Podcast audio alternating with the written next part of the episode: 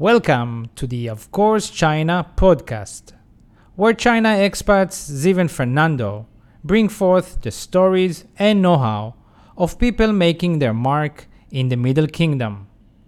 If you enjoy this episode, please take a moment to subscribe and leave us a review. We appreciate your support and thank you for listening.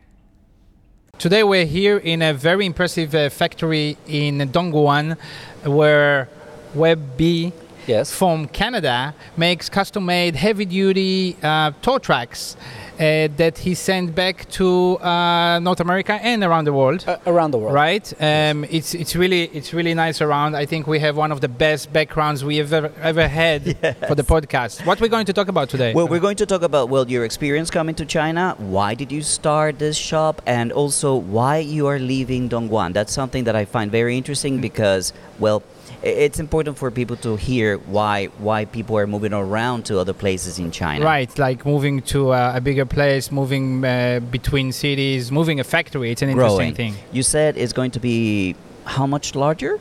It's uh, five times larger than where we are now, so it's a big, Right. it's a very huge, big growth spurt for us. Yeah. Okay, so we're going to talk about all of this in a moment.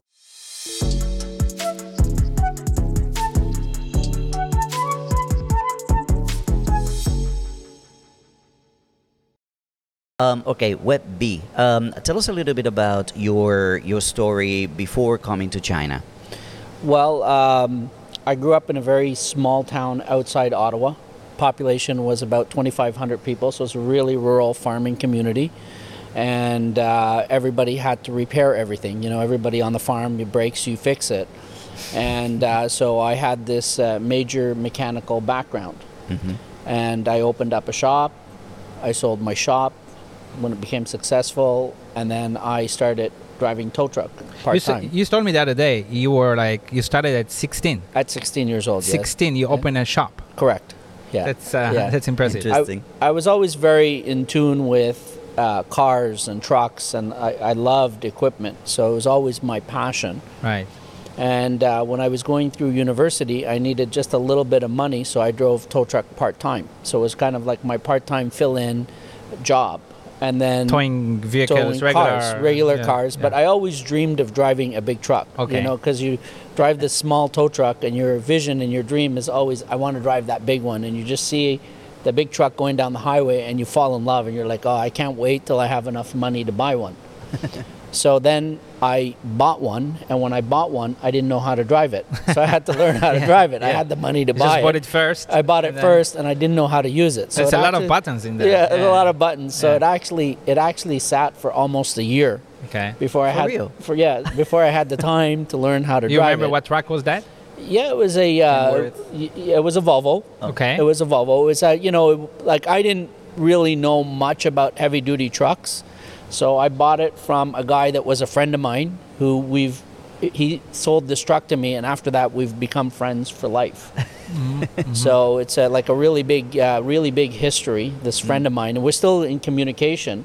Because I remember the first day we went to go pick up the truck, and he was the salesman from the truck dealership, and he hands me the keys. He goes, "Congratulations on your truck." I'm like, uh, "You got to drive it back," and he's like, "I don't know how to drive it," and he's like, "I'm like, I have a license, but I've never driven one." So we're kind of looking at each other, deciding who's going to drive it How back. do, how do you get a license to drive a truck without having driven one? Well, I went to the, I took the course. Okay. so I took the course, but I didn't have the on-road practical experience. I'd never actually driven one outside the, the course. Right. How do you how do you get? You said it, you were really into that, right? Like, uh, was there any influence for you to to, or is just personality? You always liked cars from a young age. What is it? I I think it's a combination of uh, the community that I grew up in because it's a very rural community. Right. Everybody worked on cars, you know, everybody, and then I had that interest, you know, and the interest peaked because, you know, in the community, you know, everybody drove, right? Like I was able to drive a car when I was 10 years old. Right. Not Rural- legally, rural not, areas. not legal. Rural areas. Yeah. you know, yeah. you kind of have to depend on yourself. Mm-hmm. So you got into that. So I got Right. really into it. So then you um, you got your first truck. What happened after that? Um, I got the first truck, and then I just really, really enjoyed it. I loved it. I uh, pursued some additional training. Uh, through a program which uh, I really believe they do a really good job on teaching how to drive heavy duty uh, tow trucks. And it's, uh, it's kind of becomes like a brotherhood when you join this uh, training program, and it's called uh, Wreckmaster, and it teaches you. And originally, when I joined the training program, I went there be- just simply because I wanted a holiday. It was in a nice little spot. So I'm like, I'll take the course because it's a little vacation for me to get away with the family. And then when I got there and I took the course, I'm like, oh man, I really learned a lot from hmm. this course. Hmm. So I continued my education through that program. And then I learned more and more about heavy duty trucks. Right. And then I decided that I, I'd love to build one, you know, and that became now my dream. So I own one, but I really wanted to build my own truck. So that was you're still young. I that time. still young, yeah, yeah. right in Canada. So, um, so then what? You open a, a, a bigger business with more tracks. Well, my towing business grew and grew and grew. Uh, the towing business became the uh, largest uh, tow service operator in Eastern Canada. Okay. Um, So can we it- say the name? Yeah, it's uh, Ottawa Metro Towing, Okay. and uh, we were really big. It's a family business, so it So just got it- really big. It's the same. Like the main name is the same, but it's just different. Um, yeah, different thing you do with the metro. This Yeah. is metro tow tracks here, Yes. and that one is okay. Yes. I see.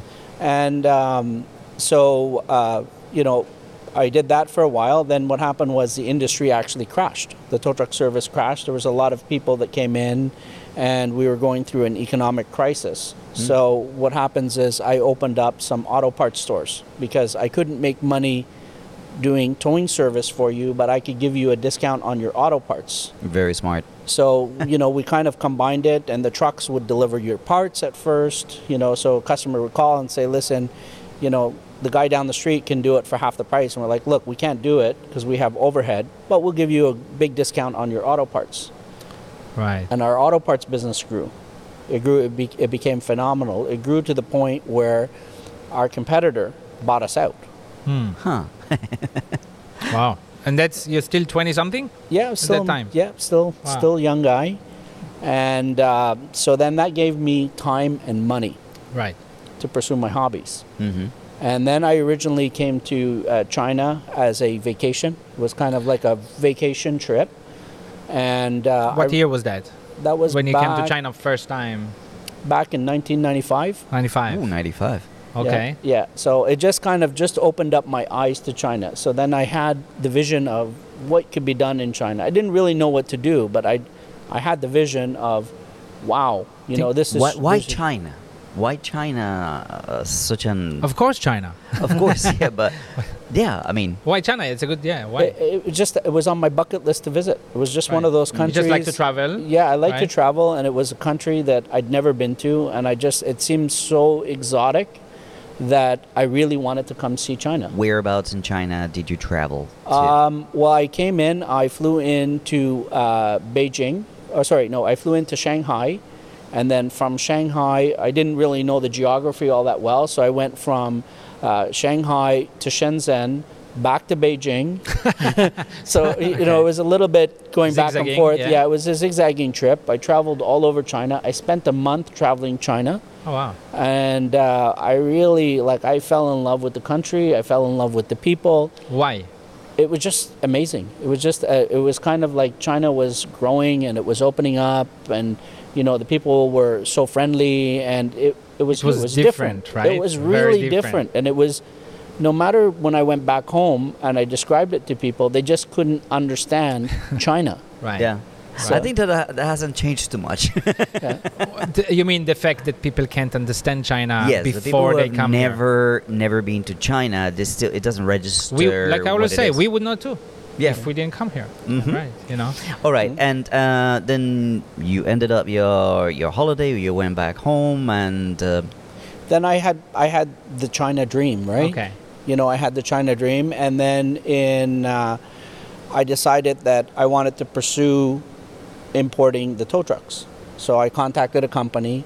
We imported some trucks From Chinese company. from a Chinese company. We went through the whole This one we were still talking about the smaller tow trucks. s- Not- small and not- big. Ah, and big too. And big. Okay, all right. And um, so I came in here.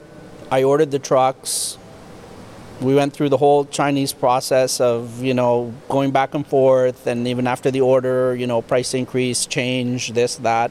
Yeah. And for me, I was just so happy to get my trucks. right. And then when I got the trucks, they didn't work. Oh my God. I was going to ask how was the quality. Yeah. yeah Okay. so they didn't work so what we did is we went back and then we asked the company to send some staff and we would teach them how to build tow trucks oh, because we, we know where was that was. company? Do you remember? In China, it's uh, it's here in guangdong Guangdong. Uh-huh. Okay. yeah it's in guangdong and um, so they didn't think we could get the visas so we approached the canadian government we explained the situation that we had and we're actually a very big toll provider in our city it, ottawa is the capital of canada there's a lot of government there so we went to the government we talked to them and we were able to get work visas.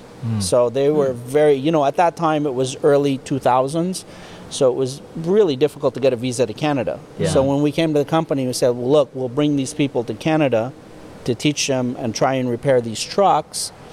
And um, they're like yeah if you could do it go ahead. And we did it. So then they're like oh what do you mean? You're taking our staff to canada. And so we did. We took the staff to canada for six months. Six months. six months yeah and uh, they had a phenomenal time so we kind of introduced them to canadian culture we took them skiing we took them skating uh, we took them to niagara falls because they came in the fall and they left in the uh, near the end of the uh, spring So this is a factory that makes tow trucks in Guangdong, and Correct. they uh, you already basically cooperated with them very closely very closely by bringing people Very for good. six months. for six months Right. so How uh, many people, sorry, did you bring to Canada? Uh, 12 people 12 people. Wow. yeah it's, it was a big expense First time for them to go first out time of China. outside, outside Yeah. of China, right? and at that time was you know, um, you know, in the early like early 2000s, right? So leaving China was something incredible Yeah. for people. You know, it was just not something that just didn't happen, right? It was on your expense. Uh, yeah, we paid all the expenses. So why? What was the goal?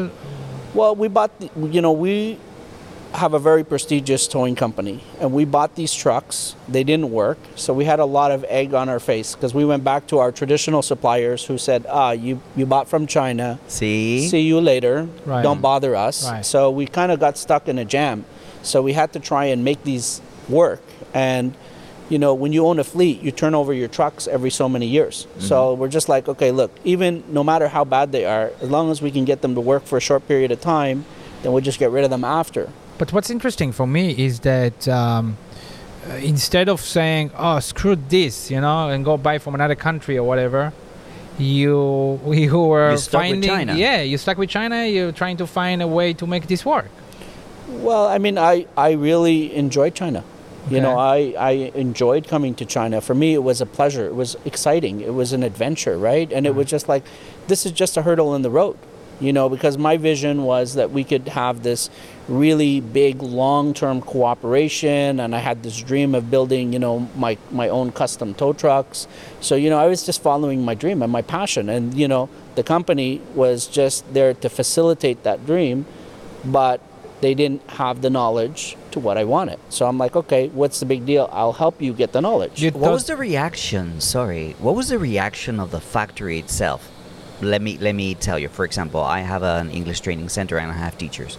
If somebody else comes and says like, "Oh, oh bring me your teachers, I'll train them," like, why?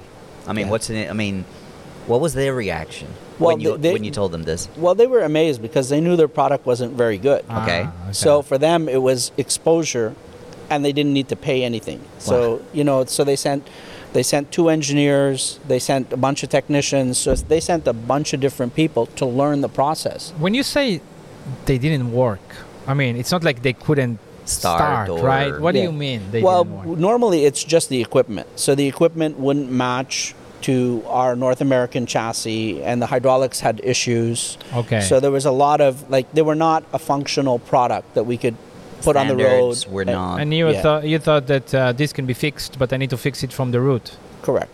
Correct. I so see. and so what we wanted to do is the vision was this is long term. So we want to teach you. Okay, we, we have a problem here, but we want to teach you how to make it better. Mm-hmm. Let's make it better. Let's not worry about anything else. We'll make it better, and it doesn't matter what the cost is, because it's just a learning It's experience. Long term for you. It's long term Yes. vision. So um, um, this factory was uh, did were they already ex- exporting to other countries They those were- trucks? They were just starting, Starting, to starting to starting, export, you know. So they were just in the beginning, in the early stages okay, of doing exports. They were selling domestically in China, right. you know, and they were considered like a very famous brand in China. hmm But the standard between China and North Right. America and the rest of the world is quite Right. different. Um, what happened next? I mean, like that that factory. How long have you been? Uh, have you cooperated with them? After after this six months, they came back to China. They made better trucks. What what what happened? Well, uh, what happened was they came back to China, and then we came back. We came back with a, another order, a reorder. Right. because we think it would be better. And what happened was the terms had all changed. The pricing had all changed. Oh, suddenly you did All- not expect that. Yeah, we didn't expect that. So what happens is even though we paid all this money up front to Mhm. train them, now our price went from this to a very high price where we couldn't be competitive to sell the trucks. So there was no financial advantage anymore. But they didn't consider that you would you Help they them. can continue because of you. They no okay. No, so no. it didn't work like that. it All didn't. It didn't work like that. We got we got into a dispute, Right. and uh, I'm an entrepreneur. Right. You know, my whole life, you know, uh, I've always been, I don't worry about what needs to be done. I just go do it.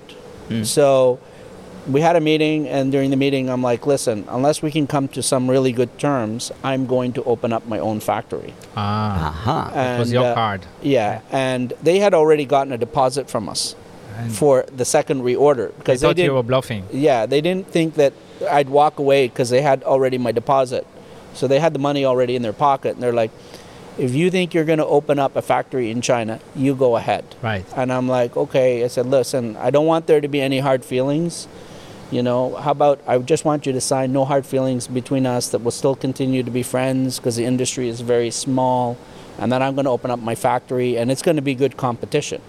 And they laughed. They just signed. They said, And you le- and you let them keep the deposit. I let them keep the deposit, and then Right. I, I walked away. And uh, the next day, the very next day, I rented a building and opened my So factory. what, what year was that? When was that? that was in 2008. and this is this. Th- no, this is this you were in other places There before, was right? another place. So okay, so that that's quite an amazing story. I have to say, indeed, you know, yeah. very interesting, and you you stuck with it with China. I bet you were very frustrated, frustrated, you know, at many times back then, right? we've you know like we've had a lot of Chinese experience. Hmm We've had a lot of good times and a lot of sad times, and a lot of times where you know I've called home and my family says, "What are you doing Yeah, in China? yeah. Just come back here. Right. You know, just close it up and just come back home." Because we've, you know, had you know the times where it's just been phenomenal, and you've had the times where you've just hit rock bottom. You come to a snag, and you're like, "Okay, you're you're you're at the end of the road," and you're just like. I'm not going to quit. I'm not ready to quit. And you just push it, and then all of a sudden the page It's turns. like it's like the China bug, in a way, right? You get hit by it. You Yes. Get, you get Yeah. you get stung by it, and and you figure out a way to make it work. I mean, we are all yes, here entrepreneurs. Yes, with all the issues and problems on the way. You've had you're still issues, here. I've had issues, yes, and you're like, right. I'm not I'm not walking away it's some from kind of a China. bug. Yes, yes. Yeah. It's a good one, hopefully. But uh, so from 95 to 2008, right? Uh, mostly in the 2000s, the first years, right? You didn't have a factory yet here. You were coming here a lot. How, how often I, did you? I was coming probably every two or three months. oh, okay. So I started coming because, like, you know, I was getting more excited. right. Um, you know, I, I wanted to learn Chinese. I didn't have the time, but, you know, the, the, the interest was there. Um, you know, so it, it just it snowballed. It just like it, the whole China experience took on a life of its own. You know, and it was exciting because it was new and I was building something, right? And, you know, it's just, it's not any different than somebody that has a hobby. It doesn't matter what the cost is because it's your hobby and you just love to do it. Yes, And you enjoy every was- day. Yes. Yeah, this was a big hobby. And uh, uh, so until that point, that day that you rented your first building for a factory, did you have staff in China before that? No, You didn't. You're No. still one man. one man operation. Right. So, okay, where did you rent? How did you find that building? How was it the experience of finding that first Well, factory? what happened was, and because I had taken all the workers to Canada. So I had built a relationship. So I already started building a network in China of different people, uh, my shipper, different people that I had relationships with. You weren't walking in blind, basically. Yeah, yeah. So I already ha- I already had relationships with people. So when I when I walked out of there, I called a bunch of people, had a meeting with them, said, "Listen, this is my vision. This is my plan. I'd like to open up a factory. This is what I want to do. Uh, can you guys help me?" And they're like, "What do you need?" I said, "I need a factory. I need to rent a factory that's suitable." So they got a list. They said, "Okay, here's a bunch of suitable factories that we think are good." I had no idea the geography. Which cities did you look into? I, I, I didn't care. I just wanted whatever they thought was best. so where did you actually? We wound up in uh, a city called Panyu, which is like a little near sub-district. Yeah, the sub district not a bad Guangzhou. place, yes. Yeah, it was good. I loved it. Right. It was really, really nice, and uh, it was quite an adventure. right. You know, it was my first real experience into producing a product in China, and um, you know, my staff, my potential staff, that's what they wanted. So you know, we had no relation at that time. But the day that I rented, we entered into a relation because that's what they wanted. They said, "Okay, this place is good." I walked in, I'm like, "Okay, this looks good." Uh, negotiated the money, and then just paid. I'm like, "Done," because I just need to get it done. You know, I didn't realize whether it was high or low. It just it was within my budget, and it worked. So I'm just like, "Okay, we'll just get it done." Right. Panyu. Panyu And uh, how big was that place? was around uh, 2,500 square feet, so it's half the size of this. Half the size of this. Yeah. And that you opened that and started making we, trucks? start, we started building trucks, and it was mainly building for my own company. Right. So we were just building for Ottawa Metro Towing. And, uh, you know, I was just kind of pursuing my hobby. You know, I built a couple here and there. Were you buying the Chinese trucks or or No, we were just only strictly focused at North America Okay. when we first opened up in 08. Right. There's a little bit of an interesting story in 09 Right. that occurred. Right. So this is, uh, but this is uh, Panyu. You stayed there for how long? We stayed there till uh, the end of 09.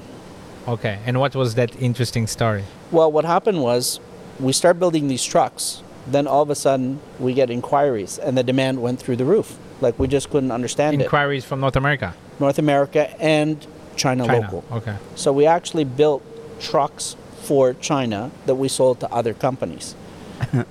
Because they were just like, oh, you know, they, they, you know, they wanted a tow truck. They wanted a good quality tow truck. So our profile became really, really high. So at the end of 09, we did a joint venture with a company because like our popularity just skyrocketed. You know, our reputation in the industry skyrocketed. So everybody's like, okay, these are the tow truck guys. If you want a tow truck, you got to buy from Metro. you gotta go to these guys? You mean back home or here or both? Here in China. Both. Wait. yeah. Okay. both, yeah. So you started by making uh, uh, building trucks for your own company, but then it got popular and you were making trucks to many companies while you also have a tow towing company. Towing wait, wait. companies. But, but what's what's the? I'm going to the to the joint venture. So what happened? right. well, we, we, we Something happened, you know. Yeah, we, we entered into the joint venture, uh, and we had to move our company to northern China, right? Into uh, into a province called Hubei, which is Hubei, heavy yeah. heavy industrial uh, area, and you know we had no idea about China or what it goes, but it just seemed like they had a good option for us. So they came in. You know, we negotiated. We negotiated in good faith. We got 51% of the company. We put some money in. It was a huge facility. Everything looked really great on the surface. You know, from the surface, it was just like an amazing deal. Uh, You know, had some support from the government supposedly. I, I'm not sure what happened with that, but anyway, so it was really good till we arrived one month after, and then the company stopped paying our staff. Oh. So it was, you know, and then anyway, so we So it wound up. quickly. It, it quickly came to down. yeah, it quickly crumbled down. The um, we had actually lost five million dollars U.S. in the joint venture. So it actually Quickly, quickly, quick, very, very quickly, and it Wow. put us in a position of bankruptcy. So we were right at the end. Of your China Uh, entity. the China entity, it was done. You know, it was finished, and uh, so we wound up. Now we had no factory to produce our product. We had lost all our money, and uh, we were pretty well done. So what happens is I reached out to another contact of mine because you know you become very famous in the industry, and I called them up and I said, "Listen, I know you wanted to do a deal with us and we didn't do it. We chose another company to do the joint venture. Sorry about that. But however, we're in a little bit of a trouble. We're in a bit of a bind. Can we rent some space from you?" And it was an existing company a very large company in China, and they wanted to get into the tow truck business, but they were a government corporation. We thought we would go with a private entity because we thought it would be very hard to Ah, work so with then you it. went back to them. So we went back to them, and uh, what they did is they gave us the availability of space. But literally, when we got there and we opened up our production in their factory, we were pretty well 30 days and we were done. We were out of funds. We were just totally done. Company's finished. And it was just a matter of on the process of kind of like wind down, but you don't want to give up on that dream. You're just like, I'm not going to give up. And It's then bug again. yeah, and then all of a sudden, we got a really big, substantial order. One of those lifesavers. Yeah, and it just it, it just kind of came in. The guys came in to uh, take a look. They take a look at it, and uh, we had discussed the order. We had given them a quotation, and you know my view on it is like, look, I'm not going to get this order. This is a really big, this is a really big order. And then all of a sudden, the next day they called up. They said, "We're issuing you the PO. We're transferring you the deposit," and it just So breathed. lifeline. Yeah, just lifeline. it just like kind of threw gasoline on the fire, and it just went. Okay, at this point, I want to, I want to, I want to ask this. Okay, so we always say, of course, China. Yeah. Uh, Ziv, can we take a very, very short break We and need we to go take a to your question? Yes. Okay, sure. Don't go anywhere. And we're back. All right, so we were talking about, uh, uh, you were telling us some stories from the beginning of having your own factory, 2008, 2009. First, it went great, and then you had a big problem with a joint venture. And I wanted to, at this point, to say that, uh, you know, in this podcast, we talk, we, it's called, of course, China, and we speak today about the China bug, and we are similar in that way.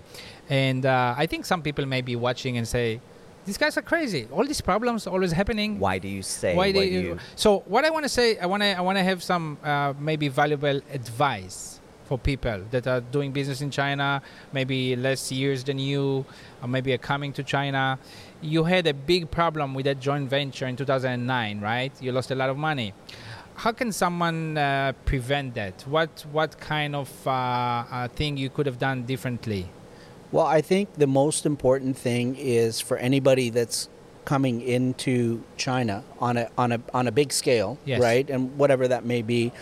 Uh, they have a huge resource through their embassy. They have trade commissioners, and that was one of the biggest mistakes that we made early on in the beginning, is because we didn't engage the Canadian trade commissioners at the beginning of the joint venture, hmm. and they could have actually given us a lot of advice that could have avoided a lot of problems based on their experience.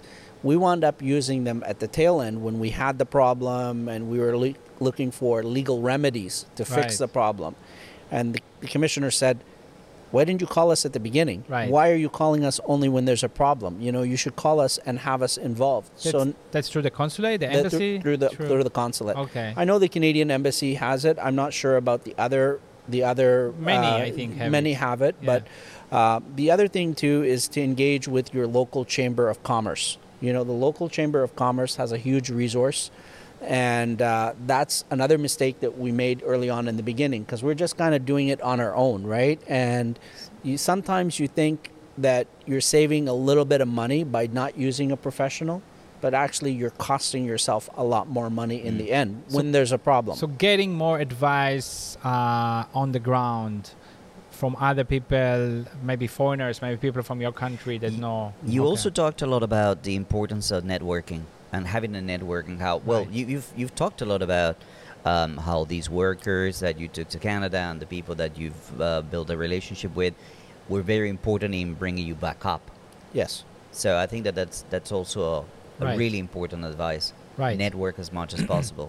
Yes, and in 2009, 10, I guess, right? You said you got that lifeline. Got the lifeline, yeah? Yes, and you got a big order. What, what's a big order in this kind of? Uh, Well, we got a $3 million order. That's so a that's a, that's a a lot. trucks. How many trucks is that? Uh, oh, it was not a lot of trucks, but it uh-huh. was a very profitable order. It was Right. a very profitable order. So that made you that gave you the back the cash flow to It- it- restart. It, just like it basically threw gasoline on the fire. It just brought us back to life because mm-hmm. you know they You were hot already. we were hot, but we were done because we lost all our money, right? So we had no cash flow. So that order really brought us back to life.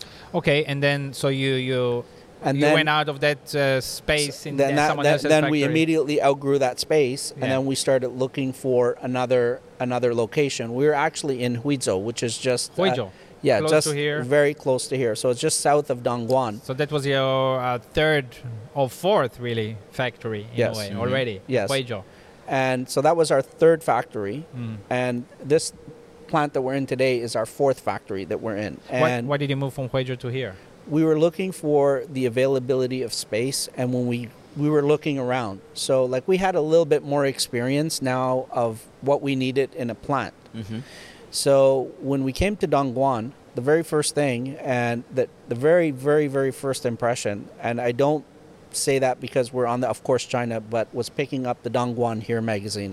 That really really opened up the door because Right. we came to dongguan we were looking for some place to eat. We couldn't find any place. We got in. We wound up at one for the road, and I'm not promoting Right, anybody right, over right. anybody else. Yes. And sat down and grabbed the magazine and looked through it, and that sold us on yes. Dongguan. If you don't know, here Dongguan is my day job. yeah, yeah. So, anyways, and like I said, it's just um, it's a really true story because we just so had you the connected with the community. yeah, and I, it just like automatically like you're in part of it. You can you can get around, and then we decided Dongguan was the location that we want to be in.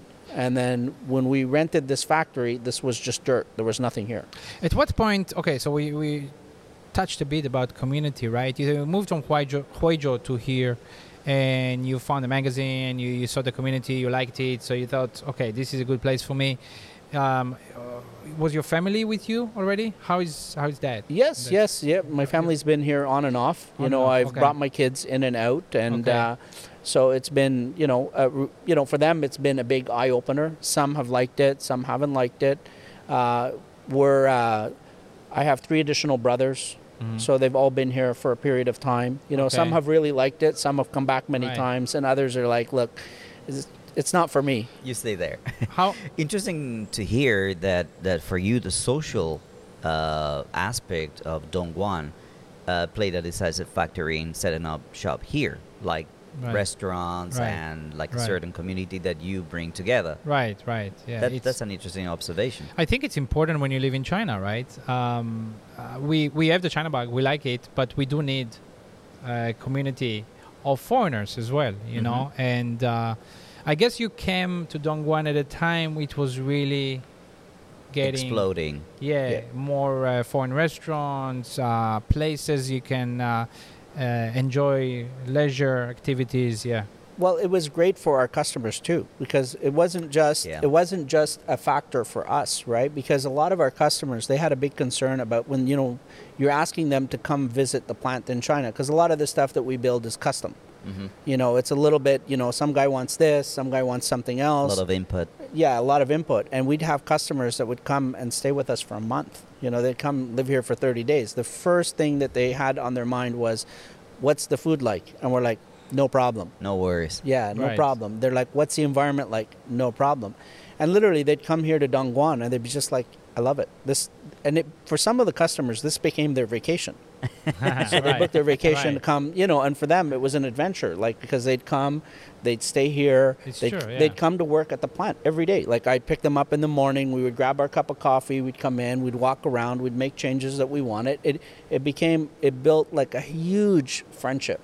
So Mhm. it didn't become like, you know, uh, this guy's just my customer, I don't know you. It Right. became a personal friendship. Yeah. I think that's your style, right? Yeah. Um, so, um, you are the only foreigner in China that does this. Yes. Yes. So that's very unique. Why do you think uh, that is? Why other people like you from around the world? Haven't done this. Yes. In China. I think there's a lot of fear. You know, there's a lot of fear about China. That's number one. Number two is there's a lot of misconceptions about China. What is China, right? And and I think that really blocks people from following what they want to do.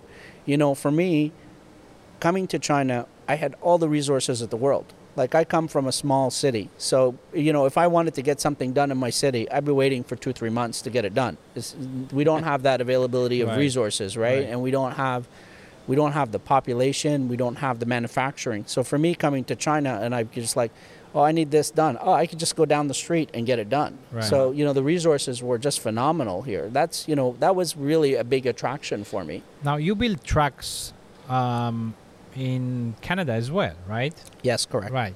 And uh, I'm sure you know many people from around the world that do the same. What is is there any difference uh, in terms of uh, know-how the Chinese uh, employees that you have here, right? The difference between them and, and you know back home Canadians building this truck. Well, I mean, there's definitely a big difference in the knowledge, you know, because a North American person, they have the truck culture. You know, they Yeah. have the truck culture, The they have the truck 18-wheeler. bug, you know, they're in love with trucks. Like for them, trucking is a pastime. You know, it's a career and it's a very well paid career, but it's also a pastime, you know, and there's So they enjoy it. they- there is a kind of like a quality that comes with that. There, it is, and there's uh, there's a uh, pride of workmanship, right? And me being here, that's why I live here. That's why I'm here daily on the floor, so that way I could instill that into my staff. You know, Mm. so I try and get them to participate. So like I'll take them, like when this truck is done, I'll take some of my staff for a drive. I'm like, here, drive a truck, see what it feels Really? like, you know. Oh, and wow. so you know when they go down the road. And they have this big horsepower truck. I mean, it's like driving a Lamborghini or a Ferrari of trucks, and they're just—they're not used to it. They're driving. They're excited. It, it's they're a inside it and they just see this this truck and it roars right and it's got 18 And gears like- and you're splitting the gears and it's going And they probably and, giggle. and, then the, and then the, and then and then the, the engine brake comes on and it's like you know and it's roar and you know and, it, and and they're just amazed they're just beyond amazed They're they're just like wow Tell us a little bit about what it is like to actually ship one of these things to another country, because you mentioned that, and I was like, wow. So I would like our audience I to think hear you're about jumping this. forward, but yes, let's uh, let's. Yeah. That is very interesting process. Yeah. Well, normally something of this size, what happens is we have two shipping options, which is uh, called RoRo or flat rack. RoRo is a kind of drive on, drive off service. So you drive it to the port and, uh, you know, you drive it to the port and then they just drive it onto a ship and they tie it down and at the other end they drive it off, right? So, but you need a lot of licensing to make sure that at the other end it can just drive off, mm-hmm. right? The other option is what they call flat rack. So flat rack is just like a, a flatbed, and what we do is we get the truck ready, and then we order the flatbed and we order some cranes. So what happens is it comes in and we have a staging area, so we stage everything, and then the truck comes up, and then the cranes lift the truck literally in the air. So you can see this thing like five meters high On- up in the air, On the flat thing. and then they put it on the flatbed. How much Oh, does it weigh? This one here weighs roughly about uh, 20,000 kilos, this one. But we can get things that, yeah, we can get something that's higher, that, that weighs more than this, right? Right. And this So this the, is the, the crane lifts it. the crane lifts it, it puts it on, and then what we do is we tie it down because there's a special process for tying it down for uh, transporting it overseas. And then once it's tied down, we go over the vehicle and we have to make sure it's fully clean because you know people have had their hands on it. You know it's it's traveled a little bit, so it's got dirt on it. So all the dirt has to be removed off of it for shipping okay. because it can't have any contaminations on it, like any soil or any plant or anything on it Huh. going into another country. So Right. we have it cleaned, and then once it's cleaned, then we have it tarped. We have it tarped, and then You we have it it. sealed. Right. Yeah. That's a. It's a. As you said, it takes a, It's a it's day, a it's a full day process. It's a full day And- from and beginning to the end of the day. and it's expensive. it's expensive. The ship shipping it. is very expensive. Right. Okay. I want to. I want to still go back and, and ask a little bit more about working with Chinese people. Yeah. you know working Yeah. with chinese people because it is interesting that you you actually have i mean before the pandemic at least right on regular times um, a lot of uh, foreigners working for you in china. Yes. and we were just saying uh, it's and i told you the other day as well that uh, seeing a, a mechanic expat it's very unusual right? Yeah, expats are not usually those kind of jobs. Um, so i mean why is that? Is there any skills that it's too hard to get the chinese up to par with Well, I mean, they're not used to seeing these vehicles. They don't exist. So the components don't exist. So they're really they're not familiar with it. So, you know, like everybody thinks a truck is a truck, but no, it's not. Every truck is special. Every truck has something different about it, right? And there's different configurations, you know, and now what happens is trucks today are smart. So you have the smart truck, right? So what happens is they have computers on them, hmm. and the computers are connected to sensors, mm-hmm. right? And the computers will only talk to you in English. So they're not going to give you ah. any Chinese feedback. So what happens is this truck might not start, but you have no idea where why it won't start. Because it could it's be in, it's it happens in the to computer. me in my car. Because you have only Chinese. Yeah. yes, the opposite. So, yeah, so you, you need to have people that can go in there, take a look at it, and see, okay, diagnose what the problem is, what part do we need, and then ship the part to you, right? Mm-hmm. Especially today, with like a lot of trucks have the emissions systems on them, and the emission systems are very complicated. And the emission system can actually just just from a truck sitting, it can wind up having a problem because they get stuffed up. Hmm. So what happens is the only way to go in is you got to connect to it with a computer. You got to read the codes. You got to see what's going on yeah. and then you got to be able to take it out. So they How- just don't have that here. Um, how did the, the, the COVID pandemic actually affect your business? Uh, what were some of the repercussions? Well, it was, it was and still is very difficult for us because what happens is uh, prior to the pandemic, we were in the process of opening up two additional plants. So we're actually building a plant in Canada, which is uh, 66,600 uh, square feet. It's a humongous plant for us.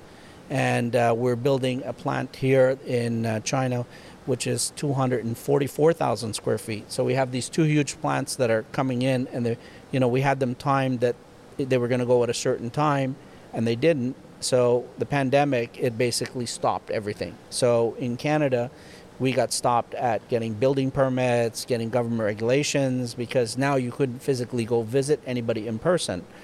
In China, it really hindered us because normally we shut down our plant for a month. All our staff was overseas, so we couldn't get them back. During So- the new year. Yeah. So and then they got stuck out. So a lot of your out. staff got stuck out, as, uh, including you. including me, and I was stuck out for almost almost a year. So you were building any trucks during this time you were not here? No, we weren't here. We were just kind of finishing off, Finishing and, off. and and most of our staff didn't come back Okay. because of the pandemic. So what happened is it almost kind of came to a standstill.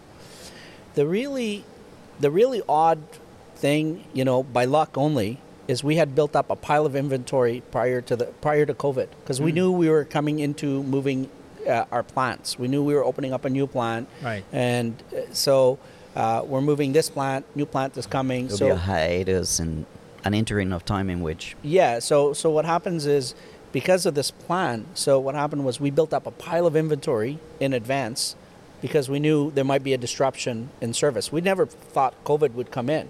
So we were able to continue feeding off of our inventory. While uh, in that situation, many factories just uh, got bankrupt. I mean, right? You didn't make any new product for a year, pretty much. Right? Yes. So that was uh, yeah, that was good.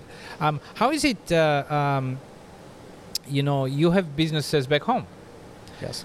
but you're here, right? Uh, how do you handle both? How do you? Well, um, you know, I we have we are four brothers. Okay. We all run our own independent little business. Okay. So everybody's got their own business that they do. Um, my partner in my core business is in Canada. He loves being in Canada. He loves the Canadian environment, and China is not for him. Mm-hmm. So it kind of works out really good. So I do the tow truck equipment, and then he does the towing service. So we kind of feed off of each other. So it's kind of like in harmony. He needs the equipment, so I provide the equipment to him. He does the service. So you know it creates you know it creates a flow for us. Right. So Um, do you also provide repair uh, services for the trucks whenever they? we uh, we actually provide repair service on the tow trucks on our own product and on other manufacturers' products. So if somebody has a problem, they can come to see us. Anywhere in the world, like for example, uh, the trucks that are bought here in China, or the bought, the the trucks that are sold to other countries. Yes, uh, all over. And actually, uh, as strange as it sounds, we have a really big following in China for people coming in to get their trucks repaired. Mm-hmm. So normally, like uh, throughout the week, somebody will stop by and say, "Hey, can you fix this for me?" And we're like, uh, "Okay, we just do it more not for making money, but we just do it at building the reputation, the mm. customer reputation. So if you go ask, like, let's say somebody in the local area who's a really good tow truck manufacturer, they'll just like, These guys. "The- these guys are really good. And, you know, I went there, I got my vehicle fixed, I got treated really special, and they charged me almost nothing to do uh-huh. it because we just do it as a service, you know? So people will come in and, What kind of, of, of warranty comes with a truck like this? I mean, what kind of warranty do you offer? Like, I buy my Mm. car three years, 100,000 kilometers or whatever, but we, we offer a one year warranty, no hassles, no questions. okay. I would like to know more about um, okay, where do you sell these trucks to, other than back home, Canada, Yes. right? And um, also, um, you know, we haven't talked about it, but like when you, well, the first time I met you, you said you make tow trucks. I think tow trucks, you know, like for for sedans, Yeah. for you know.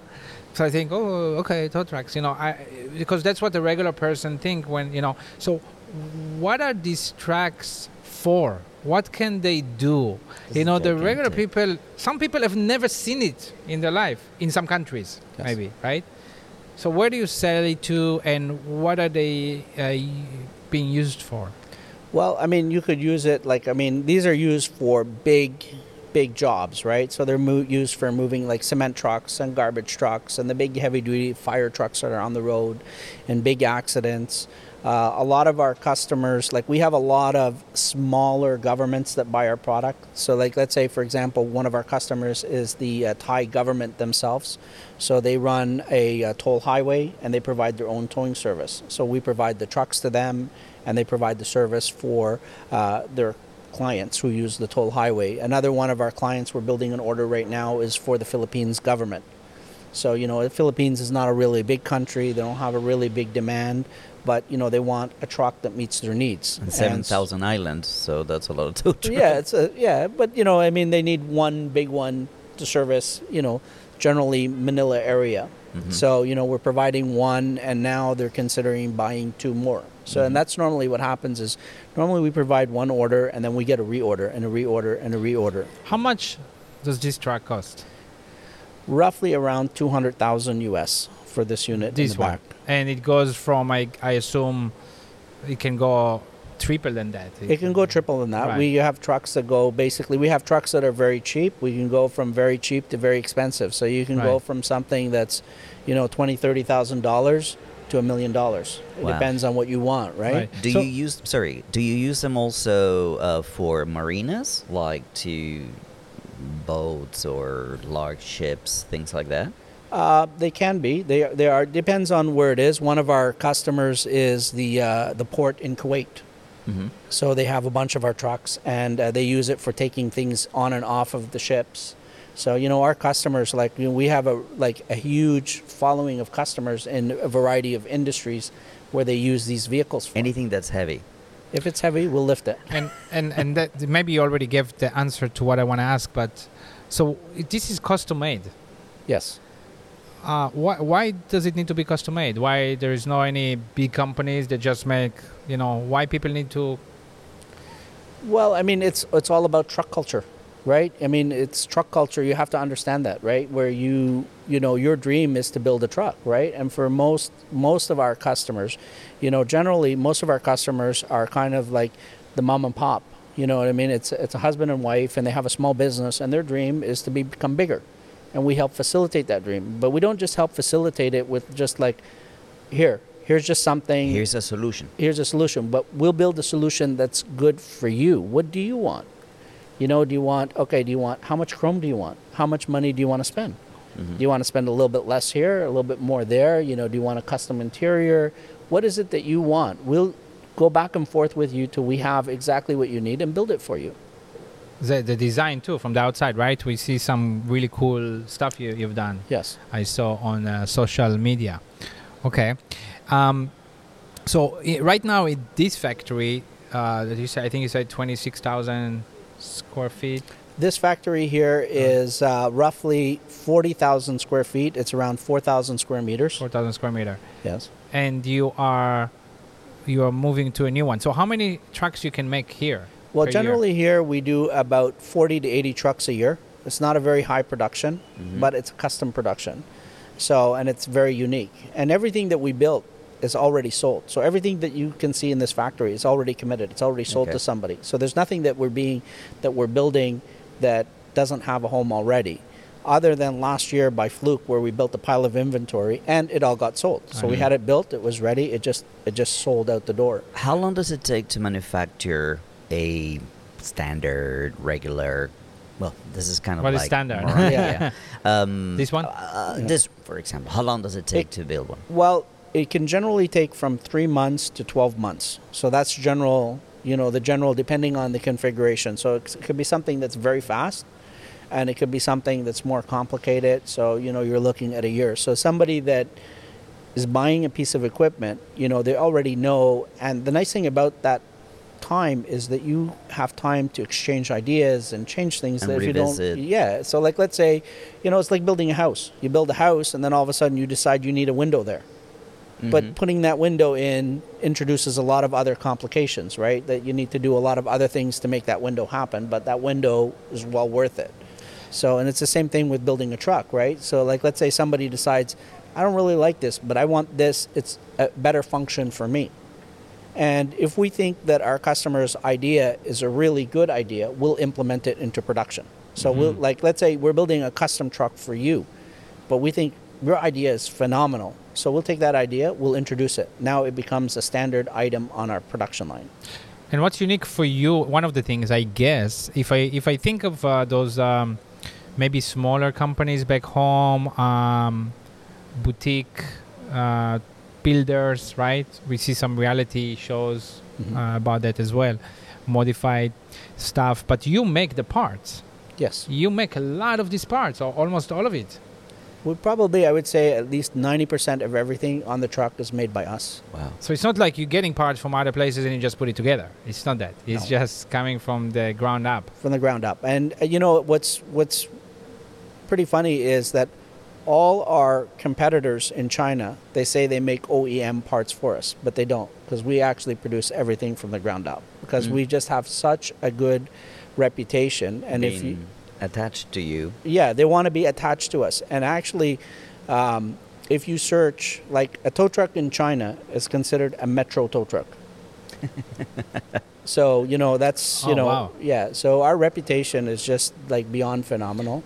What's your uh, main supply? What do you need? I think you said steel. Steel. Steel, Steel. is our biggest uh, biggest component that we consume most of. what about the engines, the chassis? We buy those. Those are already manufactured by manufacturers, whether you know it's a Kenworth or a Western Star or a Peterbilt. You know what we do is we already get like a chassis, and then we modify that chassis for our needs, right? mhm.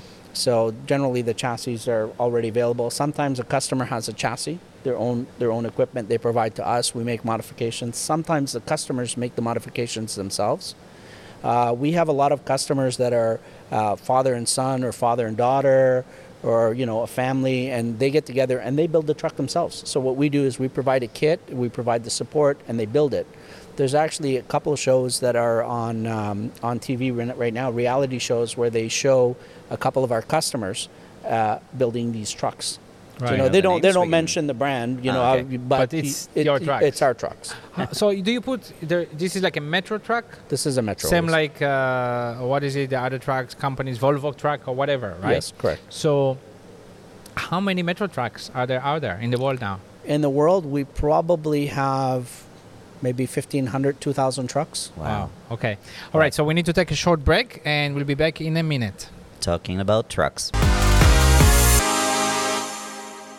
And we are back at the uh, custom-made uh, heavy-duty tow trucks factory, and um, at this point, I want to talk about uh, you moving a factory. Right? This is going to be your fifth, the next one, Uh, this will be our fifth one. Yes. right? In China, and uh, a few interesting topics about that. First of all, moving a place like this, right? I was just saying, it's not like moving an apartment, and we hate moving an apartment. Yeah. So imagine imagine moving this.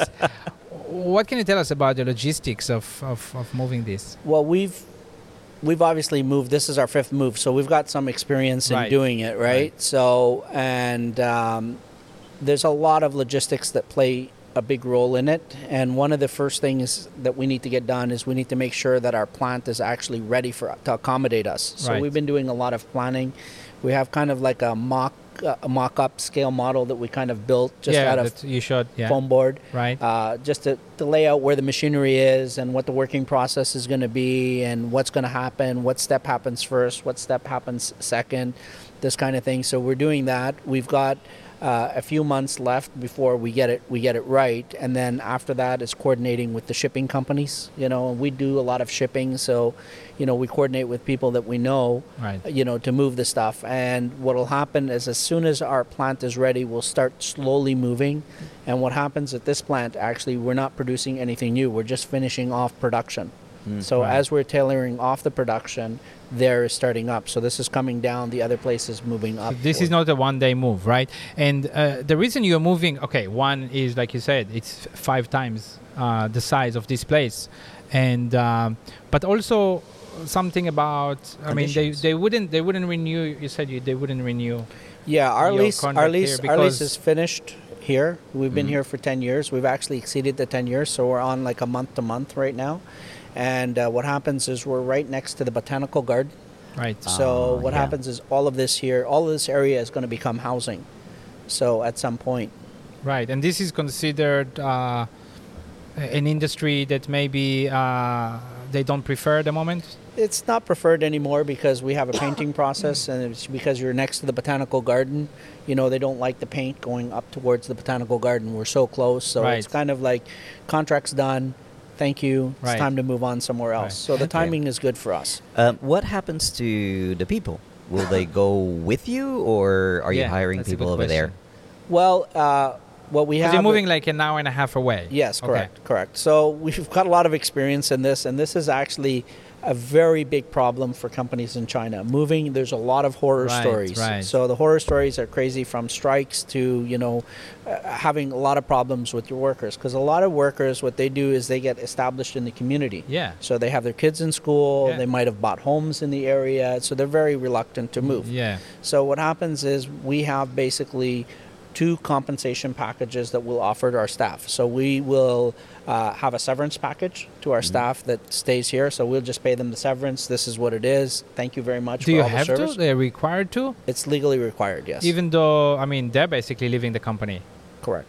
But you But know, because of the move. because of the move, Ah, okay. you know, we're legally obligated to pay the severance. So we'll negotiate. We'll pay a severance, and then we have a compensation package for people that are moving with us. So hopefully, the compensation package Ah. outweighs the severance. Incentive. The incentive is more, and they will have a tendency of moving with us. That is interesting. But also uh, from however how many employees you have here, um, which is of course less now because of the pandemic.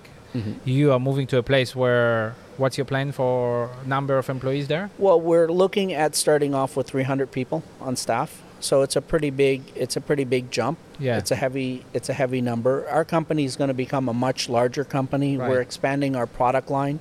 So there's a lot more opportunity for our staff for growth, for knowledge, for salary increases. So it's it's you still just need to keep the core from here, but anyway you need to find a lot of new people, right? correct, correct. Okay, and um, so in terms of uh, you're moving to German, Yes. right? They have uh, you told me about this uh, new uh, what do you call it? There's a brand new industrial park that Yeah. they built up, and uh, they've gotten some uh, pretty big incentives for people to relocate their factories into it. They're Um, trying to pull Western foreign companies. they're, they're looking mainly for foreign companies. So what they're looking for is companies like us. So they actually came to us. We didn't go to them. That is interesting. You told me this before. Yeah, can you tell us about that? Uh, well, what happened was they went to the government uh, agency that handles special purpose vehicles, and they started doing their research about tow trucks because they were Mhm. interested in a variety of different industries. And they asked them who has the best reputation for tow trucks, and they said, "Well, Metro does." So they called us up and they wanted to have a meeting, and they came here That's five. Five years Five years ago five years of already. negotiations Yeah. right so they came here and uh, they had a look and for me i would just you know they're government officials i gave them you know the time of day the courtesy they looked around and they're like wow this is really good why why are you not any bigger than this that was the question and we're like well you know here's all the problems that we have and they're like well what if we can make that go away Wow. And we're like, uh, yeah, we've heard that before. Thank you very much. you know, said, you know, and then they offered us to do a joint venture with the government. And we're like, absolutely not. Okay, no They've more joint that venture. yeah, done, done. Yeah. And they're like, look, you know, and then we explained to them the experience that we had with joint venture and the problems. And they're like, look, we're the government. There's no problem. We're like, look, thank you very much. We're just not interested. It's You not. It's, you- it doesn't doesn't. you fit don't need what- it Yeah, the it doesn't fit Right. what we need. And they couldn't understand that. They're just like, what do you mean? We're just like, no. what, is it, what is it, a joint venture with the government? Basically, they give money? Well, they they become half owner of your Yeah, company, Yeah, right? but Or- why, what, do, what do they give? they give money, Tax breaks tax or, breaks, uh, whatever. stuff like. There's there's Okay. a lot of things. I mean, for me, I wasn't interested in even entertaining it because I'm happy doing what I do. I Yeah. build trucks. That's you know, and that's what I explained to them. They couldn't understand like like, but you could be bigger and you can make more money, and you could be all this. And I'm like, yeah, it's great, but I don't need it. What, what, which, uh, That's, that's a very strange position for a Chinese person. which to government, hear. which government people come to you, like talk to you about that joint venture? What, what kind of department is that? It's uh, they're from the uh, industrial park ah, okay. and so the uh, industrial park is government. is government. Yes, Okay, and they have their own management by the government. They're the management team, right? Okay, Yeah. so you said no, Yeah. um, and then continued negotiating. No, then they came back. Then they left. Then they came back. Right. And then we're just like, no, we're not interested. They left and they came back. They're like, no, you're going to be interested. and I'm like, well, just, you know, because, uh, you know, in China, we have a life cycle, right? So it's the, the beginning and the end, right? You know, it's a full life cycle of a production, there's a full life cycle of everything, right? And for me, I had gone through starting the factory, going through the joint venture, going through all the headaches, and I had gotten to the point where it was really good. You know, I'm happy. I come to work every day. I'm happy. I'm smiling. I have my morning cup of coffee. I walk around my factory and I'm building trucks. And it didn't matter if I made money or not. It wasn't about money. I was just fulfilling my dream since I was a kid to build trucks. So somebody came to give me another offer, and I'm like, you know what? That's going to be a lot of work, and um, nah, you know, I Yeah. don't, I don't want to do that. You I know, it, ta- it, I, I, it takes away from what I do, right? Because I can't do what I want. Now I have somebody telling me what I need to do. That's the I- main thing, I think. yeah, and I, right? I, I wasn't interested. I, so I was just like, look, I'm not interested. So we spent five years negotiating back and forth, and then we were able to come to a deal. hmm And it was, it's, not a joint venture. not joint venture, but it was a phenomenal deal for our company. Phenomenal, like unheard of. So what what what the government offer you in the end? I mean, like w- because we hear about that, right? In China, if you're strong, you come in with a big company, something they want, you can get uh, you can get a lot of uh, good terms, right? What are the kind of things they, they, they give a company like yours? Well, I mean, we we have uh, a preferential uh, rental rate, and uh, we have preferential policies for our staff. Uh, we have preferential uh, school priority for our local Chinese staff. So if one of our staff moves from here to go there, they will Their get kids. they will get the availability to have space to put their their kids in school, in the public school system, which is actually uh, cheaper than the private Yeah, school yeah, yeah. system. And uh, we have uh, preferential policy for home purchasing. So our staff has the availability to buy a home, whereas in Dongguan they wouldn't have that availability. So we have the government support for that, where the government will kind of give the incentive for them to, to purchase. hmm it So really goes deep. Like it is just one industrial park, but they need to talk to many government departments to make sure that they can give you what you know what you're asking for. Yeah. And uh, uh, yeah, that's it. Another thing you told me that's really interesting is you're planning to have eventually hundred expats or Correct. uh, so 100 foreigners on visas, and you had to get them to promise that this is going to be okay Yes. without conditions. You told me. Yes, with no conditions. So even what it means is even it doesn't matter. He has a bachelor degree, doesn't have a bachelor degree. He wants them. He'll get a work visa for them. hmm Is a ki- is a kind of uh, knowledge that doesn't necessarily require a bachelor degree. Um, Right. Like for example, Right. you It's were different you, kind of it's a it's a different type of knowledge because yes, you know yes. I mean a mechanic is not going to have a bachelor's degree, Right. but you Mhm. can't fix this truck unless you're a mechanic. But he'll be a Yeah. genius for to you know for but that thing. you know Yeah. the mechanic has a mechanic's license. Yeah. So Right, you right. know, so they do have They- credentials. You know what I mean? It's not like you're just pulling somebody off the street that doesn't Yeah, know no, no, no, of anything. you know, you're pulling people that have some sort of accreditation, they have some sort of knowledge, and they can bring that knowledge to here, to China. What advice would you give to someone um, that is negotiating in China for locating his company somewhere like that? Uh, from what you said so far, uh, my my main takeaway is patience. but what Yeah. what kind of other advice you can give? Well, I think patience is kind of the first thing that you need to start off with. You have to have patience, you have to have your goal, and you really need to stick to your goal. If you don't get what you want, then you just have to be prepared to walk away. This That's is it. so similar to stuff I used to hear 20 years ago Mm-hmm. about China culture, right? It was like uh, they'll they'll beat you down to it with their patience. So you Mm-hmm. Mhm. need to you need to be patient. Outpatience them. yeah, Yeah. something like that. Well, I mean, for me, it didn't really matter. It didn't matter if I got the deal or not because I was happy. That is strength. Yeah. Because- yeah. So it was just like, look, if I got it, great. Yeah, this is awesome. It's a new level. You know, it's a new direction for the company. But if I didn't get it, it didn't really matter. I didn't need to get it. It's, it wasn't essential for me. Right. And uh, what, what's the the uh, what's the cons? I mean, the pros and cons of moving there. Like you said, for example, you're moving away from a community that you like. It's you know I'm I'm really gonna miss Dongguan. You know Dongguan is a beautiful city. It's got phenomenal people. The culture here is phenomenal. Everything is really good. You know Dongguan is a very mature city, right? And uh, you know I'll miss it. But you know the adventure is going to be that I'm going to a new city where everything is going to develop. So I'm starting at the beginning. You know, so the only thing, the only word that comes to my mind is opportunity. So Sure. for me, I'm an entrepreneur. What level city is Jiangmen? Is it level two, level three? It'd probably be a, like a level four city where we are. Is, is We're outside To, of Jiangmen, it's next to Foshan. next to Foshan. It's next yes. to Foshan in the west, Yes. west from here, Yes. right? So a lot of room for development. And Yes, a lot of room for development. I guess what we saw in Dongguan 15 years ago, that's how it is now, probably. So, um, what's what's the plan for the future? You're gonna have a five times the size of this one. Are you going to make other things, open new markets? What? Uh, well, we're going to be expanding on our product line. So right now we're mainly focused on tow trucks. So we're Mhm. going to be doing tow trucks. We're going to be doing uh, garbage trucks. We're going to be doing uh, trailers. We're going to be doing recreational vehicles. So we're going to be doing truck RV conversions. We're going to be doing RV trailers. So we have a whole uh, recreation line that we're going into, and this is because of COVID. So because of COVID, now in North America, the recreational line has just boomed. So, you know, people want to have family vacations, but they want to have that family vacation to themselves. They don't Mhm. really necessarily want to be with other people. So, we're going to be building houseboats, we're going to be building pontoon boats, the wow. RV trailers. So, this is going to be a Um, whole new product line for us. Would you go as low as van conversions? Uh, we may, we may Mhm. because it's the same. It's it's the same thing for us, right? You're Mhm. just doing interiors, right?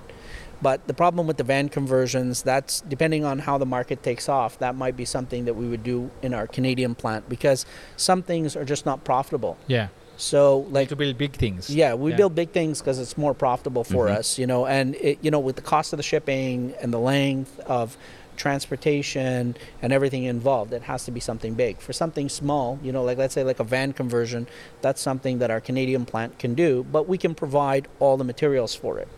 You you were talking about RVing and and uh, how this is important for West for the North American market. Um, how popular is RVing in China? It's becoming more and more popular. Mhm. It's really starting to uh, take off. But what happens right now is China still needs to develop its driving culture. Because, you know, RV is a whole subculture of itself, right? Mm. So, you know, RVing, the RV family, uh, the RV parks, you know, there's a lot of things that a lot of infrastructure that's not here yet, but it's coming. And when it comes, it will actually explode. Yeah, Right. we we were uh, touring Qinghai in the west of China, and there's. I was surprised to see quite a lot of RVs out there and some infrastructure for RVing, but Yeah. um, basically like parks, they buy the RVs Mhm. and they rent them as if you were going to get a room in a hotel. But people don't drive them around too much. A few, but it's it's interesting all these like Western cultures that keep coming here. Um, you know, like like maybe the track culture will, develop, right? RV, there are factories, right? I think there are people uh, that did uh, YouTube videos about that, Yeah. and um, but but you know sometimes it comes here and it's it's it's not exactly the same culture. It's maybe the same product. I, I want to I want to ask you a little bit uh, some clarification when you talk about truck culture because China is the factory of the world. Uh, Dongguan was the factory of the world, and all the containers are moved by trucks. You mean there are many truck drivers in China? Let's just yes. yeah. So so what's what's the difference when you talk about truck culture as opposed to the amount of trucks that are on the roads in China? Isn't that truck culture as well, or No, because see, North American truck culture is is quite different because it's considered like a luxury, right? So people spend a lot of money on these trucks. oh yeah, They have a lot of chrome, and normally you'll see a truck driver. You know, he'll put his like he'll put his cowboy hat on, he'll put his cowboy boots, he'll have a nice jean shirt on, and he's driving that truck. Like you know, he's having the pleasure of driving that truck. You know, whereas here they just want the lowest horsepower. They just need to get from A to B. There hasn't been that developed that really big culture following, right? understand. you know and i mean in uh, north america we have a lot of country music that's just focused for truckers right Mhm. I, I mean i don't know chinese music so i don't know if it exists but i know in north america it's very. I don't very think they got truck driver. you know music they got they, they got all these truck driver songs you know like and people are driving and so it's a full it's a full culture right They got I a truck understand. culture here. No shirt, yeah leg on the window. Yeah. the bikini. The, the But do you think Yeah. this is something that will develop in China? Possibly. I, I, do think so because what happens is because the cost of labor is going up in China, right? So uh, generally, uh, transportation in China is pretty cheap. Like inland transportation in China, I, my opinion from coming from transportation in North America is very very cheap, and that's why that that that culture hasn't developed yet, because transportation in North America is you you can make a decent dollar. Mhm. So, and once that develops here, that you can start to make decent dollars on these, people will spend more money on that truck. They'll spend more money Make it on more the lifestyle. comfortable.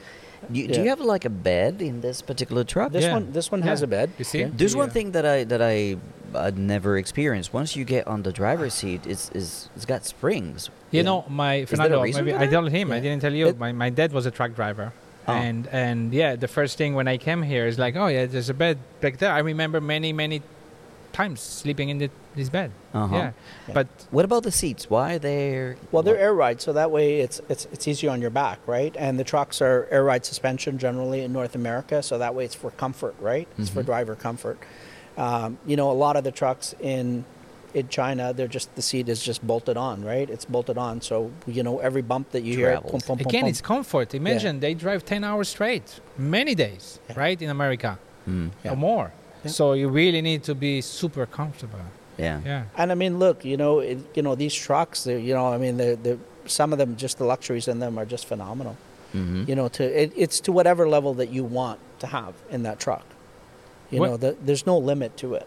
When did it start in, um, in North America, the truck culture? I think it started. The truck culture started back in the uh, late '70s with all the movies. With the you know, like you know, you had the uh, Smokey and the Bandit Oh, yeah. movies, and that was all the you know the 18 wheeler. Uh, you know, so and then the, the music. You know, the, the the different country music songs. So I think at that point the the, the culture started to develop, and Is then it US first? U.S. first, yes, Right, and then Canada. then Canada, yeah. Right. Uh, is is truck culture existent also in Europe, in a way? Yes. I think in a way, yeah. Yeah. Yeah. Yeah. I mean, they have trucks, of course, but the same uh, pride of owning a truck of a certain. I think Look I think yes, but I think USA is famous for it or not America. USA is the most famous for it, Yeah. right? Because they just it's so prominent in social media, in music, in movies. Mhm. You know what I mean? It's promoted, right? It's a cowboy Uh, thing in a way, not yeah. cowboy, but you know what I mean. There is a macho. It's a very it's a very It's a macho lifestyle. It's a lifestyle. It's a lifestyle and it's a very macho industry. It's Yeah. it's the, the idea of being on the road and I'm on the road again. You know, like yeah. Yeah, I remember. I remember from uh, like the gang when my dad was uh, driving. Uh, there were there was I think one female. Yeah. And everybody knew her. Yeah. Like and Well, there's a lot more female truck drivers now because the trucks, sure. you know, a lot of trucks are automatics, you know, whereas before that wasn't a big option or it wasn't a ah, good they are option. automatics Mhm. now. Yeah, so there's a lot of automatic trucks. Um, you know, a lot more women are just falling in love with the culture. They're like, yeah, I can Not do to this say too. that women cannot drive. Manual. manual. No, Yes. some of them are phenomenal. Yes, Yeah, yes. yeah. Some of them are phenomenal manual drivers, Yes. right? But it just it's that one extra step. Right. You know, you just hit the button and you go. Are there any kind of uh, uh, driving assistance that has been developed through the decades that are implemented into these kind of trucks? Uh, Well, I mean, the there's a lot of new technology that's coming in mhm. into into trucks, which is just making them uh, safer, and that's being developed over over a lot of time. What happens is now a lot of them are coming out with the uh, special braking systems. So Mhm. then that way, if somebody runs out or a child runs out in front of you, the truck will actually stop by itself. Mhm. So this is new Ah. technology. Radars and That's Yeah. the. Uh, later. there was something uh, in, started in Israel. Uh, mobile? Mo- mo- I don't remember. the Yeah. name. Maybe not. yeah, but you know the technology is coming there. You know the Mhm. trucks are becoming safer. There's a lot of what they call anti-roll devices that are getting uh, put on trucks now. Mm. Bendix is really uh, famous for that. So that way, when the truck starts to lift and it's just getting close to its center of gravity, it'll adjust itself. So they're doing a lot of testing on that. Is it correct to say that this kind of truck would never be electric? I mean, Uh, not in our lifetime. I, I don't know. You know, I mean, it takes a lot of these trucks need a lot of horsepower and they need a lot of torque And to go down the road, and they're pulling long way. and they're going long distances, Yeah. right? So, you know, maybe Maybe. maybe hard to say. Yeah. You know Yeah. what I mean? I, I mean, you know, we're looking at you know self-driving cars coming out soon, right? They're already out there being Right, tested, right? You know, will there be a self-driving tow truck? Not likely, Not likely. You because need you need, you need to get out and do a whole bunch of other stuff, right? Mhm. So, yeah. but we just don't know, right, where technology is going to take us. Tesla Semi is already out, Yeah. but um, yeah. I think there is more time that uh, you know regulations and different kind of uh, things. Now, what what uh, so? How long are you planning to stay here in China? What's your plan for the future? Like you said, this is almost like your hobby. You don't really have to do this. Mhm. You know. Well, I mean, you know, for the foreseeable future, like, you know, now I've gotten into a really long term commitment with the new Right, factory, right. you know, a lot more employees, you know, Yeah. so my commitment is long. How long will I be in China? I'll probably be here for a while unless somebody decides to give me a, a big check and say it's time for you to leave, you know, and then I'll be more than happy to move on to the next chapter do you, do your friends uh, or family and people from around the world sometimes think you're crazy? Oh, they really think I'm crazy. You know, even you know, like you know, It's somebody telling you that, you know, I decided to go and build tow trucks in China, right? You know, it's kind of it's kind of really bananas. And uh, speaking of that, like what happens is when I first came to China, I had a meeting with my staff. So we had this big company meeting, and I had a uh, had this staff meeting, and I was talking to them about my dream coming here to China to build tow trucks. And I'm like, if any one of you want to come, you're more than welcome to come with me on this adventure and this trip. And everybody's like, yeah, I'm going to go, I'm going to go. But only one person showed up. And they actually showed up in China. And they were my newest employee that I had never even met. I didn't even know the person's name. So when they showed up in China, they're like, hey, I'm Steve. I'm like, you're, you're, you're who? Who, who, who are you? yeah, you know, I was at the company meeting and, you know, I You work, mentioned- I work for you, you know, and I'm like, well, you better wait there because I don't know, really know you, you know. So like, you know, and then I come back, oh, you're Steve, right? You know, because I had to call. Does this Yeah. guy actually work for us, right? So, it, you know, and And you lifelong, lifelong friend, and you know, like he'll come and he'll stay six months with me in China sometimes. Wow. Yeah. Sounds like that Jerry Maguire moment. Yeah. Come with me. Yeah. Yeah. yeah. I'm looking at this uh, lineup of metro tow, metro tow trucks. Um, do you manufacture or have plans to manufacture like firefighter engines? That's, Uh, that's what it looked like a little bit, right? yeah, like, you a can fire do that. We do. It's in our it's in our product uh, prospectus that we're Mhm. going to be doing in the new plant. You know, obviously the new plant we have uh, a lot of government support, so we have incentives to build other products. You Mhm. know, so the government will, you know, for every patent that we get, we get a certain incentive. For every new product that we get, we'll get another incentive. So, you know, the government's really encouraging us to grow our business. When you're going to develop a new line, for example, like this uh, fire engines, how do you get the expertise about what's required or Well, it comes back to what I said. What's very important is networking. So let's say for the um, uh, for the fire trucks, we have a person that we dealt with on our towing business side who was with the fire department for 30 years and they just retired.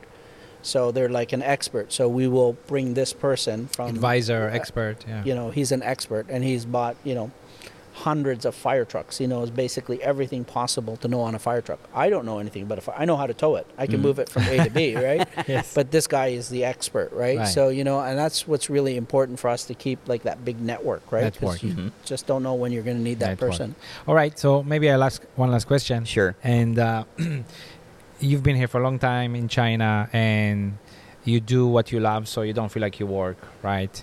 Um, but you did have some issues in the past with partnerships, and you lost a lot of money. In the end of the day, is China been profitable for you in a massive way? Oh, I think China has been phenomenal. It's really been phenomenal. I know there's some people that you know get frustrated and leave, and there's some people that have different views. But I mean, from a product development point of view, I couldn't have done it anywhere else in the world because the expertise is, is here. So I have no regrets about coming to China. You know, it's not about anything else. I had a dream, and through China, I was able to fulfill my dream. So That's a great last note. Yeah, Yeah. excellent. Well, we want to thank you very, very much for your time. This is, if I dare say, one of the most exciting shows that we've done so far. So, far, so far. So those of you who've been before, don't don't take offense, but this is really, really cool. Yeah. Um, I think as a kid, you start playing with your Tonka trucks and whatnot. So this is really, really cool. So thank you very much for your time. Thank you for Yeah. showing us around. Thank you. Um, and uh, yeah, it's a, it's a shame we didn't meet uh, years ago. You're, you're moving away, but we're still an hour yeah, an hour Gives us a reason to take it Yeah. on the road. yeah, to take to take a trip to see a new place. Um, and yeah, that's actually would be interesting. I was just saying before that uh, imagine like a time lapse of of of when they ship a truck or when they move the factory, right? Yeah. Yeah. So um, Well, we definitely love to invite you to come to take a look at our new plant and take Yeah. a look at where we're going, and you know, take a look at the new chapter of uh, Metro. You know, our growth and Yeah. you know uh, our our China story and our China dream, right? Cool. And uh, you know, we're more than happy to share that with everybody. thank you for having us today. All right. Well, Okay. again, thank you so much. And this has been, of course, China. Bye bye. bye.